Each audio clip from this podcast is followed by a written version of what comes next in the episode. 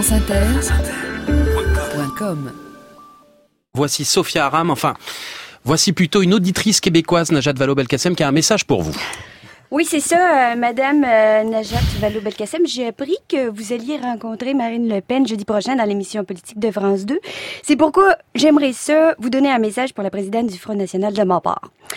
Madame Marine Le Pen, dimanche passé, un fanatique de nom d'Alexandre Boissonnette a commis un attentat odieux dans une mosquée à Québec, faisant six morts à l'heure de la prière.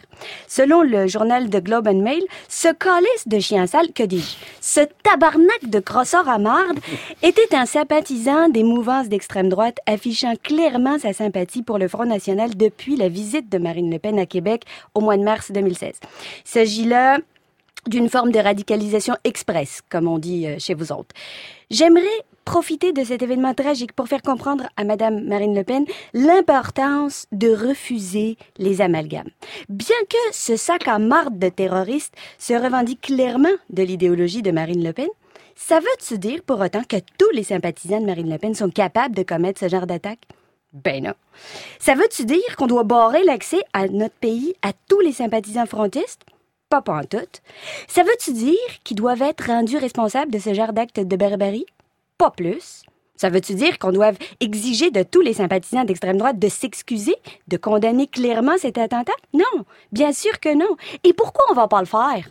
Ben parce qu'il faut pas se laisser tenter par l'amalgame. Je sais bien que si on utilisait la rhétorique frontiste qui consiste, après chaque attentat, à faire subtilement le lien entre musulmans et terrorisme, ce serait plutôt facile de stigmatiser les Le Penistes et de faire croire que derrière chaque frontiste, il y a un Alexandre Boissonnette qui sommeille, prêt à prendre les armes pour semer la mort dans les mosquées.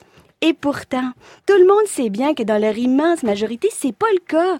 Et que parmi tous ceux qui vomissent les musulmans au nom du père, de la fille, du gendre, de la nièce et des simples d'esprit, ceux qui cautionnent ce genre d'actes de barbarie sont certainement très peu nombreux. Alors évidemment, si en tant que responsable politique, Madame Marine Le Pen avait eu le courage de condamner cet attentat, ça aurait peut-être un peu aidé à dissiper les amalgames. Oui, un peu à la manière des représentants de la communauté musulmane qui ne manquent pas de manifester leur solidarité aux victimes des attentats commis par des islamistes. Mais accordons-lui le bénéfice du doute, c'est certainement un oubli. Elle ne commettra pas de le combler, j'en suis certaine. Et puis, pendant qu'on y est, j'aimerais ça euh, dire à, à Marine Le Pen que dans ces moments troubles où la peur de l'autre et la haine se propagent, lorsqu'elle déclare... Moi, je suis extrêmement tolérante et hospitalière. Vous l'êtes vous-même. Est-ce pour ça que vous accepteriez que douze clandestins viennent s'installer dans votre appartement? Vous accepteriez pas? Bon, et que de surcroît, ils changent le papier peint, et, et que même pour certains d'entre eux, ils volent votre portefeuille et qu'ils brutalisent votre femme. Vous accepteriez pas? Bon, ben voilà. Ouais. Ce serait le fol qu'elle mesure l'impact de ce genre de raccourci sur des simples d'esprit qui pourraient assimiler tous les réfugiés à des gens qui viennent voler votre portefeuille, brutaliser votre femme, puis surtout à changer les papiers peints de votre appartement. Personne, personne n'a le droit de toucher à la tapisserie des gens. C'est vraiment pas correct.